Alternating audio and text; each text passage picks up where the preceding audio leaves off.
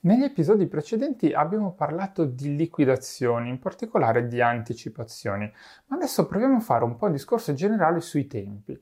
Allora, quali sono i tempi che hanno i fondi pensione per liquidare una posizione? Come sempre, la risposta è dipende, perché dipende sempre da fondo a fondo. Ma iniziamo a vedere che cosa dice la normativa. La normativa dice che le prestazioni, quindi le liquidazioni, devono essere appunto liquidate in sei mesi.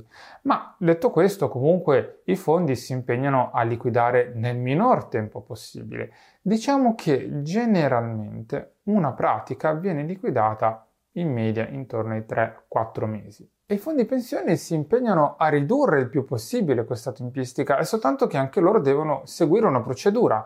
Quindi eh, anche lì le liquidazioni si basano sul valore quota del comparto, quindi finché non si conosce il valore quota di quel comparto, una posizione non può essere disinvestita con il valore corretto.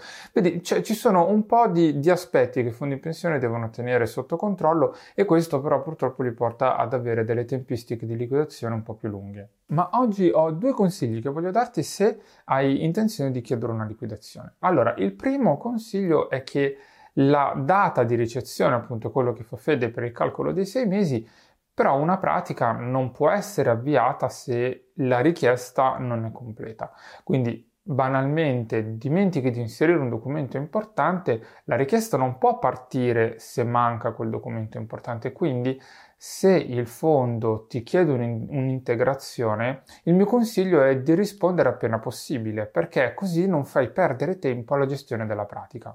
Il secondo consiglio è che se la pratica che invii è corretta e completa, fa fede la data di ricezione della richiesta da parte del fondo e non la data di invio.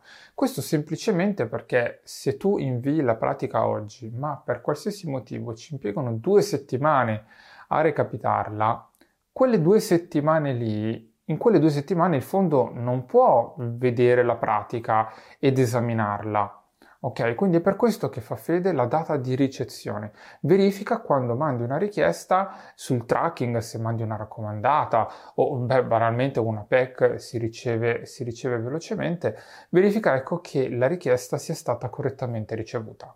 Bene, anche dal mondo delle liquidazioni per oggi è tutto. Se hai dubbi, come al solito, io sono a disposizione, fammi sapere nei commenti, nel box domande di Spotify, via mail, scrivimi chioccioladenisgiannetta.it e io sarò molto molto felice di risponderti.